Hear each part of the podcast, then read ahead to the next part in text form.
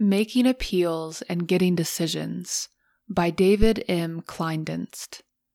David M. Kleindienst, MDiv, is the Director of Evangelism and Church Growth, Chesapeake Conference of Seventh day Adventists, Columbia, Maryland, United States.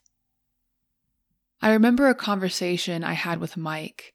He had been attending church with his wife for nearly 30 years, but had never been baptized.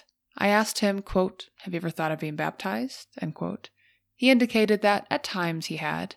Quote, Mike, what's stopping you from being baptized? End quote, I asked.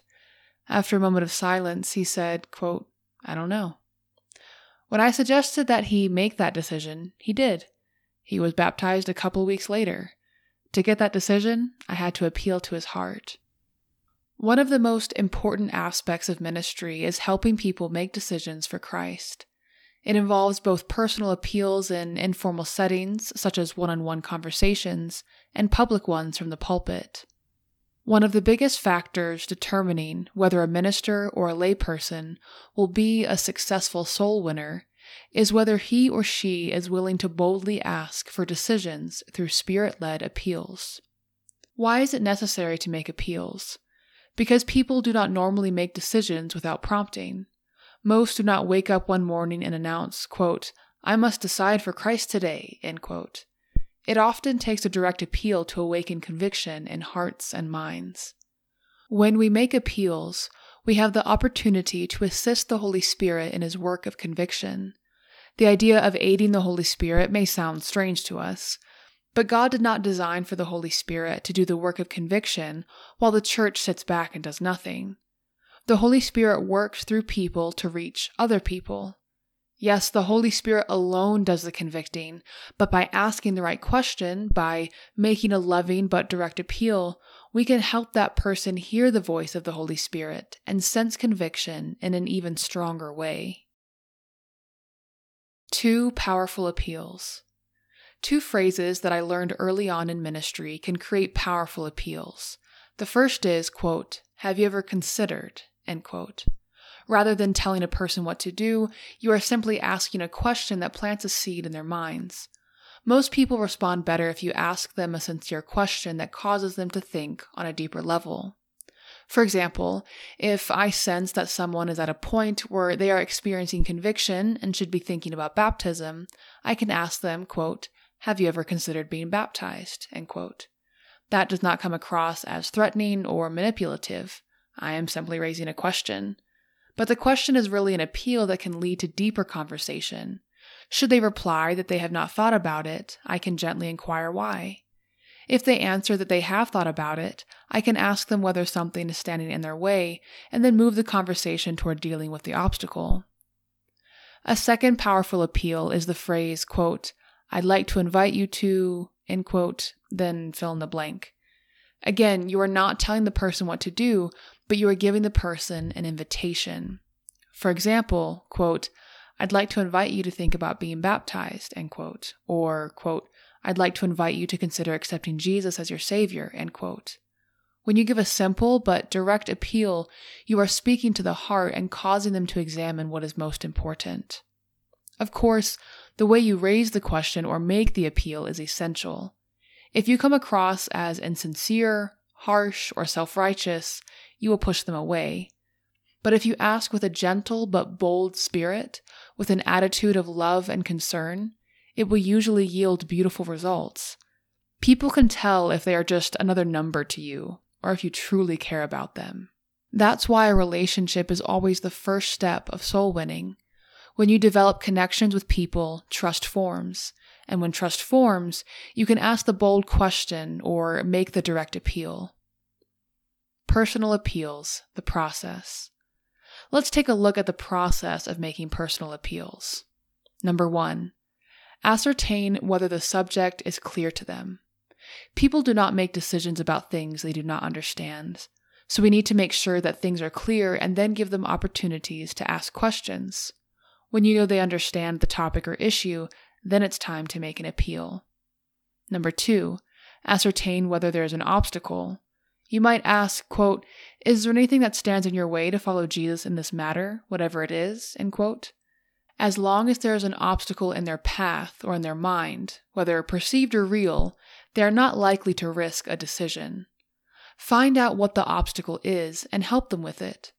Once their conviction is stronger than the obstacle, they will move forward. Here is where listening plays a key role. It is a huge part of leading people to make decisions. In fact, it is even more important than talking. Listening helps me know what questions to ask and how better to appeal to them. To best help them, I need to understand what their obstacles are and what they are thinking. Number three, invite them to make a choice. You might say, quote, Would you like to tell Jesus you are willing to follow him in this matter? Then let the conversation go deeper. If they say yes, seal the decision with a prayer of commitment together. Invite the person to pray in their own words and verbalize their decision for Jesus. Then follow up with a prayer of blessing, reinforcing their decision and asking the Holy Spirit to lead and guide them. Be patient. If they are still not ready to say yes, encourage them to take some time to think and pray about it, and let them know you will also be praying for them and are willing to talk whenever they are ready. Continue to pray for them, and then appeal to them again in the near future as the Holy Spirit leads. Remember a quote no right now does not mean quote no forever end quote. A soul winner does not give up, neither does the Holy Spirit. Number 4. Invite them to take a step of action.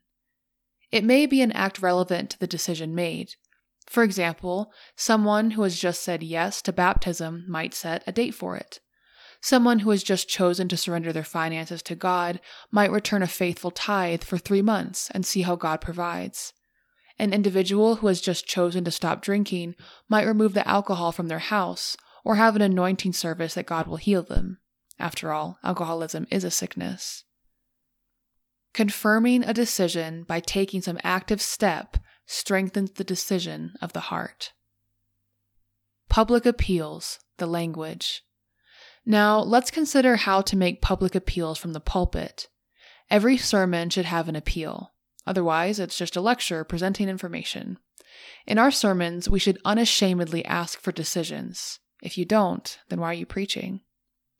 Before we examine the types of appeals from the pulpit, let's discuss the language of the appeal. Number one, be specific. What choice are you asking the listener to make? To be baptized, to accept Christ, to have a forgiving heart? If the decision you are requesting is not clear, people will not respond because they will not know what exactly they are responding to. Number two, be positive, not negative. Do not concentrate on the negative aspects of the decision challenges, obstacles, difficulties. Focus on the positive aspects, the blessings that result from that decision, the benefits of following Jesus, the peace that comes from surrendering to Him. For example, suppose that I am making an appeal for baptism. In that case, I do not dwell on what the person may have to give up, or the obstacles they may encounter, or how family members might think they are crazy.